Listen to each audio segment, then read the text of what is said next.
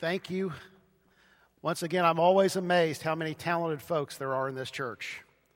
Uh, you guys, uh, you, do you realize there's some churches on Sunday morning they can't find anybody to do any worship and lead worship? And just person after person demonstrates such extreme talent in this church. You are a blessed congregation. We are a blessed congregation. And uh, that's, that is a good time to say amen. Uh, we are blessed. We're going to begin. Stand with me, Will. If, if, if Dave, if you can throw the responsive reading, uh, the, the Apostles' Creed. And um, I'm going to read it on the back wall, and you're going to read it on the, on the, this wall, the front wall, and we're going to read this together. Are you ready? Can we do this? I believe in God the Father Almighty, maker of heaven and earth, and in Jesus Christ, his only Son, our Lord, who was conceived by the Holy Spirit born of the Virgin Mary, suffered under Pontius Pilate, was crucified, dead, and buried. He descended into Hades. The third day he rose again from the dead. He ascended into heaven and sitteth at the right hand of God the Father Almighty. From thence he shall come to judge the living and the dead. I believe in the Holy Spirit, the Holy Church Universal the communion of saints, the forgiveness of sins, the resurrection of the body, and the life everlasting. Amen. Lord, bless this service today. Uh, may we truly um, not only believe these things, but live these things. In Jesus' name we pray. Amen. You may be seated. I thought I'd do something a little bit different and, and uh, begin the service with the responsive reading. Uh, I like responsive reading. You guys like responsive readings? Okay, nobody but me like responsive readings. But you know what that means? You get to learn to like responsive readings every once in a while. Uh, I, think it's a good thing every once in a while just to stand and, and repeat something together. I, I don't like them every week, but I think, and I'm not going to trip on this cord, I, I, think every once in a while we should do those kind of things. And particularly when you talk about like the Apostles' Creed. These, these are creeds that have been in existence for hundreds and hundreds and hundreds of years. And churches have lived by these creeds and, and have repeated these creeds. And, and so you join the universal church in, in and setting some, some parameters to, to basic beliefs. And, and the Apostles' Creed is one of those. And, you know, central in the Apostles' Creed is, is, is Jesus and this ideal of Jesus becoming flesh and, and Jesus being crucified and, and Jesus being raised from the dead. And, and as we've been in this series, Jesus is, and ordinary people following Jesus, but we've been talking about Jesus is, we're, we're talking about essential things. You know, there's, there's a lot of essential things. I, I was working on a lawnmower one time, and that is a, da- whenever you hear that I am working on anything, that is a dangerous thing. Uh, but I was working on a riding mower and, and, and I did something, I, I, can't remember what it was, but, but I got this thing running and uh, the motor running, but I couldn't go anywhere. I mean, it sounded great. I'd sit on it, but it wouldn't move anywhere. And so finally, I, I, I took the wheels apart again, and, and, and a lawnmower, there's like a pin that's like this big that allows the axle. Does anybody, any of you guys out there ever deal with that? That lets that axle engage with, with the wheel.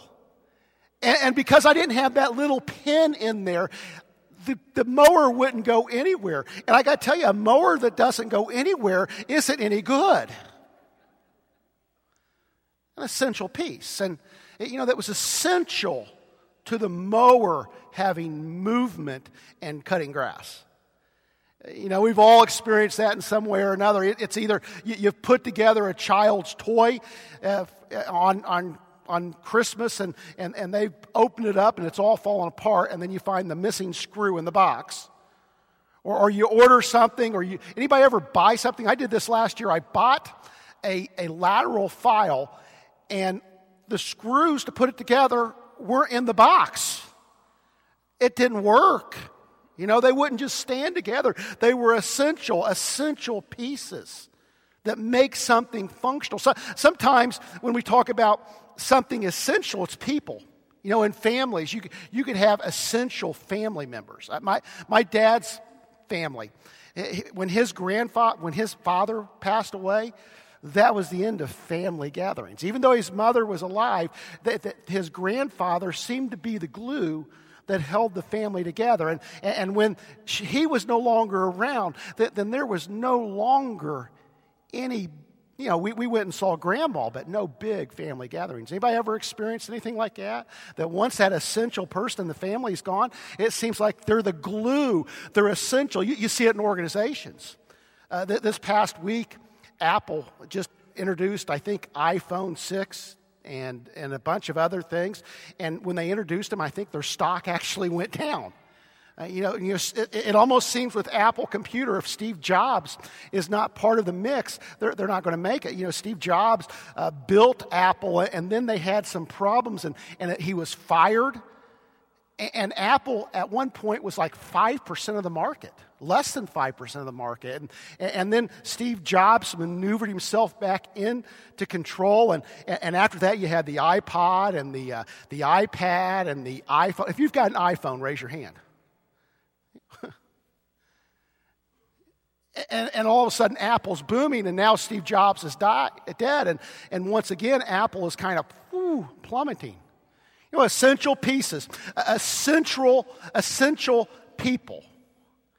You know, there's things that are essential and there's people that are essential. And I want you to know that Jesus is essential to our faith. And that's not a time to say amen. That's a time you say, duh, Pastor.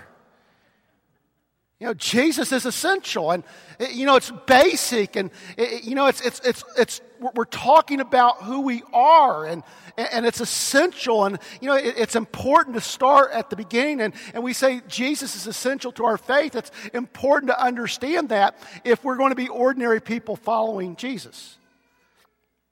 See, basics are important. They matter.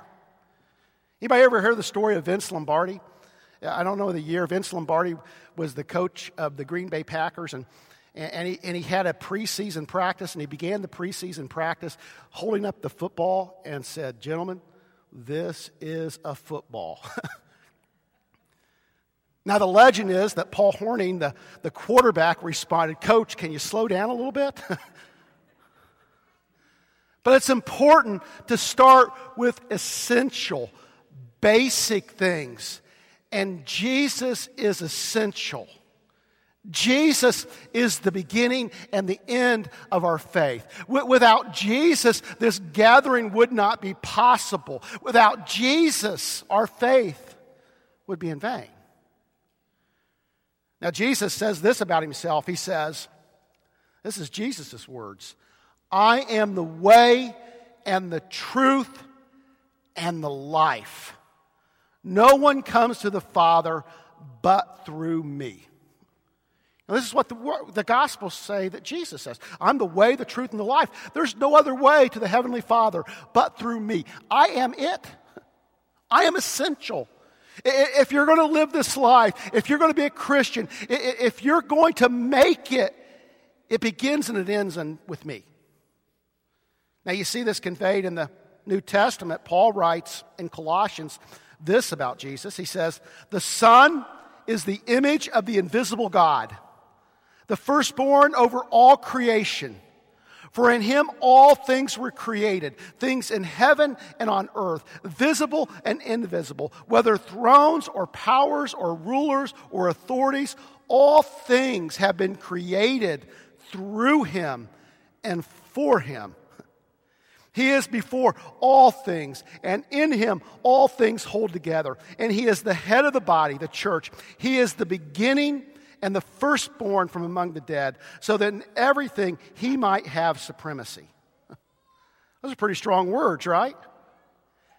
In Revelation, John has this vision of Jesus on Patmos, and, and, and in, this, in this revelation, Jesus says, I am the Alpha and the Omega. I am the beginning and the end. So Jesus is essential. You know, if we're going to have faith, if, if we're going to be believers, if we're going to be ordinary people following Jesus, then, Jesus is essential. You know what a hinge pin is? You know what a hinge pin is? We have that picture, Dave? A, a hinge pin. This is a hinge pin. So, no, that's that, that's that nail that goes in my dory thing, right? Um, it's a hinge pin. A hinge pin is a pin that sets in a joint so that the joint can turn. And, and you've all, who's heard the, the, the phrase hinge pin and not really known what it is? Uh, you know, a hinge pin sits in a joint and allows a turn. And there's things that are in history that, that we use the phrase in history, oh, well, that was a hinge pin in history because history turned. You know, D Day was a hinge pin because World War II turned on D Day. Gettysburg was a hinge pin because the fate of the nation during the Civil War turned on Gettysburg. Valley Forge, I'm giving you guys a history lesson. Say, oh, thank you so much, Pastor. Valley Forge was a hinge pin because the fate of the Revolutionary War turned on that event. Jesus is essential to our faith and the physical resurrection of Jesus is the hinge pin of all history. The resurrection, all history, all history turns on the resurrection of Jesus Christ because it changes everything.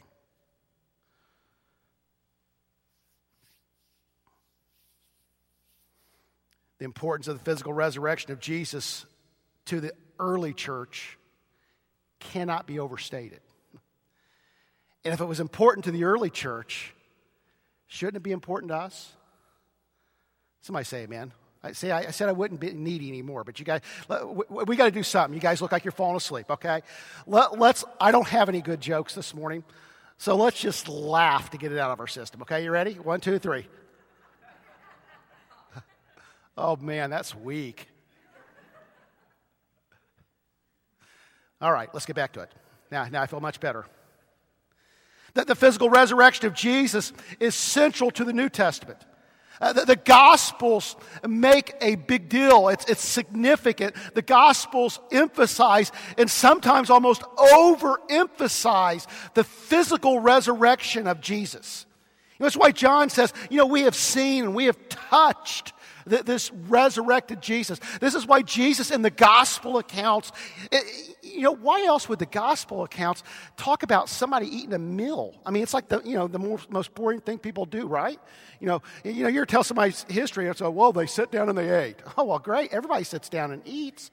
But the Gospels include stuff like that after the resurrection. They include Jesus fixing a meal and eating with the disciples. It includes Jesus on the Emmaus Road breaking bread. There's all these physical things that Jesus does. Jesus says, You know, I want you to reach in and I want you to feel where I've been pierced. I want you to touch the nail scars in my hand. All these things that emphasize after the resurrection of Jesus, this physical resurrection. This was not just a spiritual resurrection, it was a physical resurrection of Jesus. And that is significant. You know, last week we talked about how, how when Jesus physically resurrected from the dead, that, that gives us hope that there can be physical resurrections in our life. And, and, and there's this, there's the ideal and there's the hope of heaven, but I believe Jesus wants us to come alive in this place right now. I've heard this quote, and I, and I, probably won't get it exactly. David Crowder says it all the time, but I think it's Ravi Zacharias. Is that how you say his name? That Jesus didn't come to make good people or bad people good. He came to make dead people live. I don't know, that gives me chills every time I think about it. Jesus has come to bring us life, not just life eternal, but life in the here and now. Know, don't, don't mishear me. There's a heaven to come and there's a, a, a, hell to shun and there's, you know, there's eternity. But I believe God wants us to live now. I have come that they might have life. It's not just punching a ticket to heaven. And the physical resurrection of Jesus is significant. That, that, the apostles, they begin to preach in the book of Acts, and the central ideal is Jesus is resurrected. Jesus is alive. In the beginning of the book of Acts, this physical Jesus is ascended into heaven in physical form, and it's significant because it tells us that Jesus, this is not a past tense event. Jesus was not resurrected. Jesus is resurrected. Jesus is alive. And it changes everything. It changes religion to relationship. And next week we're going to talk about that. But in, in Acts, in the sermons, in Peter's sermon at Pentecost, the, the center of this, center of it is this Jesus is resurrected. You know, they, they heal a lame man, and, and, and the crowds gather around, and it's Peter and John, and the center of it is this Jesus is resurrected. You know, they're thrown before the Sanhedrin and, and, and they, they're, they're being persecuted and, and, and prosecuted. And the center of their, their testimony and their defense, it's simple Jesus is resurrected. You know, Paul's on Mars Hill and he's reasoning with Greeks who have no idea about who, who Jesus is. And the center of his message is Jesus is resurrected. It's the center. It's the hinge pin. It's what gives meaning to Jesus. It's the cross and the resurrection. Jesus is alive. We are people who serve a risen Savior. 1 Corinthians 15, 3 through 22. And there's a lot of verses here. And so I'm going to read this to you. You can read along if you want. I believe I'm reading this out of the New Living Translation since it's so long. I passed on to you what was most important and what has been passed on to me. Christ died for our sins, just as the scripture said. He was buried, he was raised from the dead on the third day, just as the scripture said. He was seen by Peter and then by the twelve.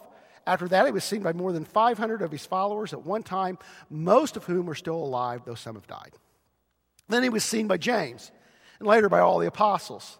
Last of all, as though I have been born at the wrong time, I also, saw him. For I'm the least of all the apostles. In fact, I'm not even worthy to be called an apostle after the way I persecuted God's church. But whatever I am now, it is all because God poured out his special favor on me and not without results. For I've worked harder than any of the other apostles, and it was not that I, but God who was working through me by his grace. So it makes no difference whether I preach or they preach, for we all preach the same message you have you already believed. But tell me this. Since we preach that Christ rose from the dead, why are some of you saying there's no resurrection of the dead? For if there's no resurrection of the dead, then Christ has not been raised either. And we apostles would be all lying about God, for we said that God raised Christ from the dead. But that can't be true if there's no resurrection of the dead. And if there's no resurrection of the dead, then Christ has not been raised. And if Christ has not been raised, then your faith is useless and you're still guilty of your sins. In that case, all who died believing in Christ are lost. And if our hope in Christ is only for this life, we're more to be pitied than anyone in this world. But in fact, Christ has been raised from the dead. He is the first of the great harvest of all who have died. So you see, just as death came into the world through through a man. Now, the resurrection from the dead has begun through another man. Just as everyone dies because we all belong to Adam, everyone who belongs to Christ will be given new life. It's the sinner. This is the first letter to Corinthians. This is probably the earliest Christian writing, the oldest New Testament book. Before anything else is written, Paul is emphasizing the importance of the resurrection. If it's not for the resurrection, Paul says, then we should be pitied because what we're doing really doesn't make any sense. So, where does that leave us? The physical resurrection of Jesus is the center of our hope. It's the very center. You know, if Jesus is the center of our faith, then the center of our hope is this, this hope, this reality of the resurrection. Why? Well, there's a couple reasons. The, the first is this that the physical resurrection of Jesus confirms his identity. It says Jesus is who he said he was. That the physical resurrection says that, that this is the Messiah. The physical resurrection says this individual was uniquely connected with his heavenly Father. The physical resurrection says God was at work in his life. And the second thing is this Jesus overcame sin and death through his physical resurrection. He who knew no sin bore our sin, and he overcame. He who was eternal bore mortality and died and overcame the grave. And this is the good news. See, this is where it connects. Since Jesus overcame, we can overcome. Since Jesus overcame sin in the grave, we have the hope that we can overcome sin of the grave. Because of the resurrection, we have hope in every circumstance.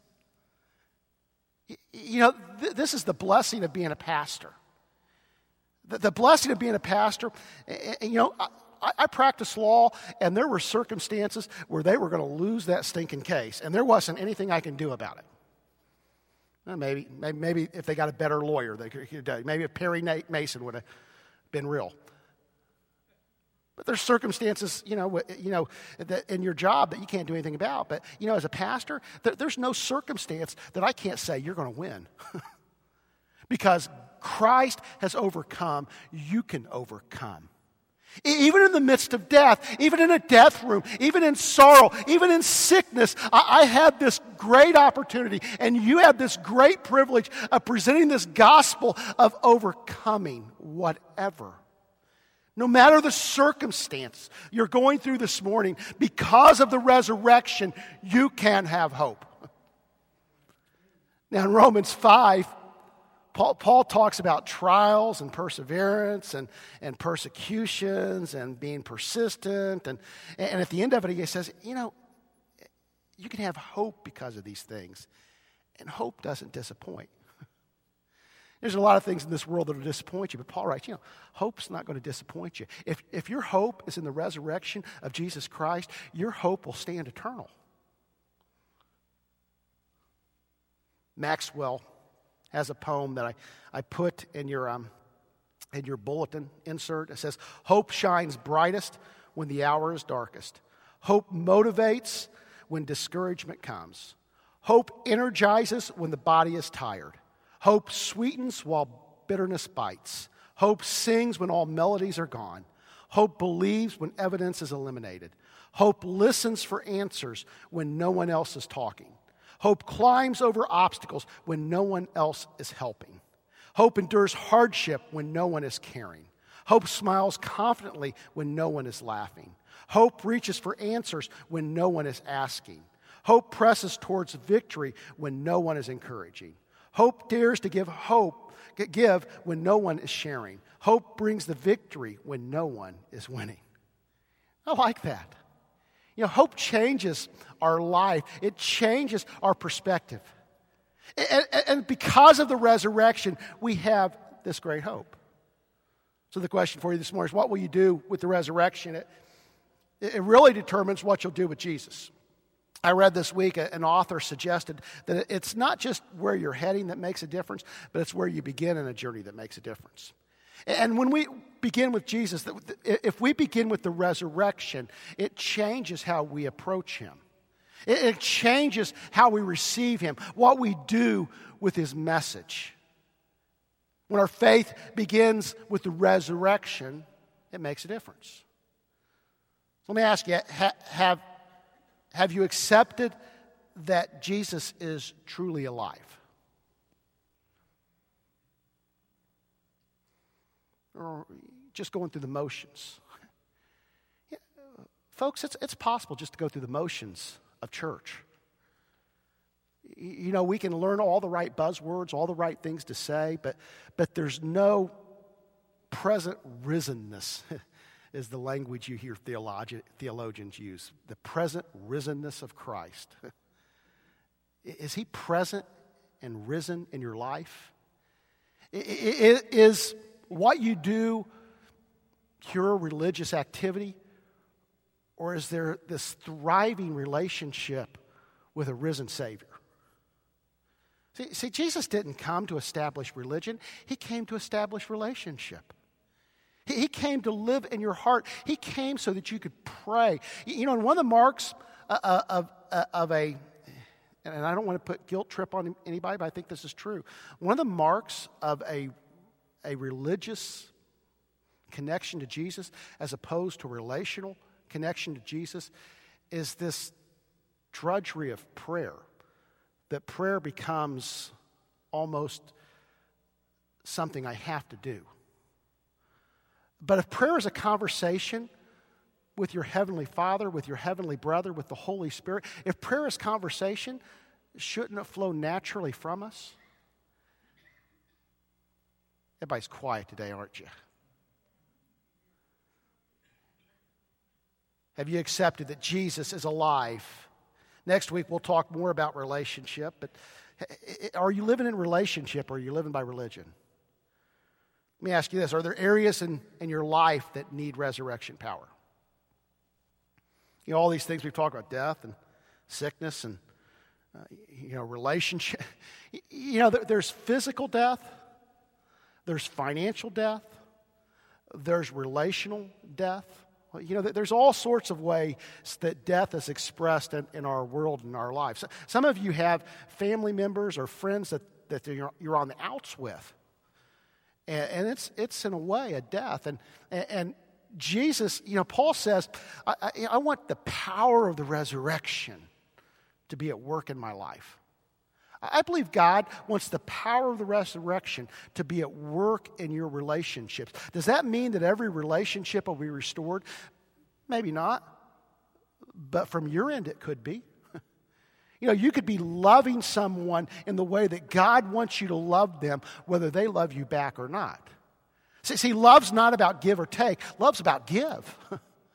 And so the power of the resurrection allows us to live these lives that, that regardless of what we're going through, the power of Christ, the grace of Christ, the love of Christ can flow through me regardless of what anyone else does. Some of you maybe is dealing with sickness or financial issues or relational issues. And, and, and frankly, you, you need a new hope and you need the hope of the resurrection. If death does not have the final say in my life, what priorities need to be changed? You know, there's more than this. There's more than this life.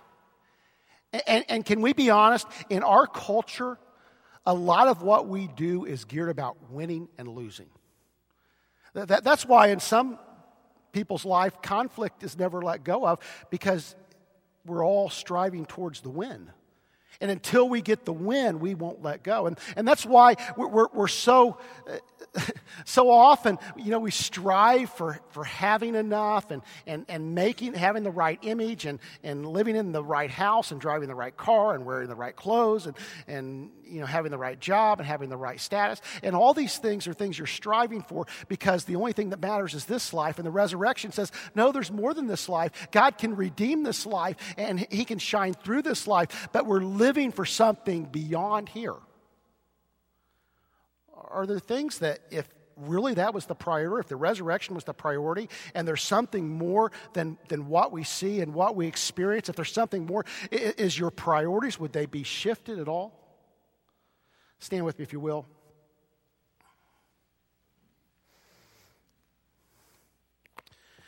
We're going to do what we do on most Sunday mornings here at the close of a service. I'm going to give you time to pray. So, Pastor. And of course, we're going to do, if Pastor Christie will come in this service and stand over here, uh, we're, we're going to continue to do our full service and self service altars, okay? This is self serve if you just want to come and pray, and this is full serve. Uh, I'm not going to ask Mike to come and play. I'm just going to let the Spirit work. If, if, if you need to talk to God today, if there's anything on your heart, maybe it's something I've talked about, maybe, maybe you just have a need and you just want to uh, meet with with Jesus at an altar. I, am going to invite you to come. We'll pray with you, then we're just going to pause for a few moments. Lord, help us to be obedient to you this morning. In Jesus' name we pray. Amen. All eyes closed, all heads bowed. I'm wondering, is, is there um, anybody would just raise your hand? Nobody's looking around, just me, just, just me. You'd say, Pastor, it's been dry and I need a fresh touch. I'm, I'm not going to ask you to do anything else. I just ask you to lift your hand. Lift it real quietly here, quickly. I see that hand. I see those hands. I see that hand. I see that hand. Right, I want everyone just to sit now, and, and, and we're going to take a couple minutes in prayer, then I'm going to close this in prayer. Our Heavenly Father, um, We love you, and we're thankful for the resurrection. Lord, as I've um, I've even sat here myself on the stage in the quiet. I'm aware of how uncomfortable the quiet can be.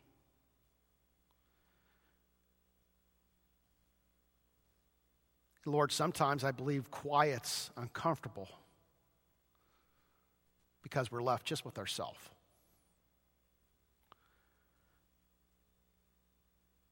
So, Lord, right now, in, in these few moments of prayer, if your spirit has prompted and moved, may we respond to you. Lord, I confess in my life that there's been times that I've went through the motions. And I don't believe that's what you want. Lord, you're calling us to this vibrant relationship with you, this living conversation with you. Help us not to be satisfied with lesser things. Lord, we believe that the resurrection is the center of our hope. It's the hinge-pin of history. Uh, all of our lives turn on a physically resurrected Jesus. Because he lives, we can live. Because he overcame, we can overcome. So help us, Lord, to live with that hope. May, may it change our priorities. May it change what we say is important and what we live as important. Lord, we don't have to win. But Lord, we can trust you. You know, I'm reminded, Lord, as I even speak and pray of a, another sermon by another pastor whose simple point was you don't have to live. And so, Lord, we don't have to win, we don't have to live because we have hope in you. Give us the ability, Lord, to let go of those things that hinder us, that hold us back. Give us the ability to cling tightly to your resurrection. And may we be people of hope. In Jesus' name we pray. Amen. God bless.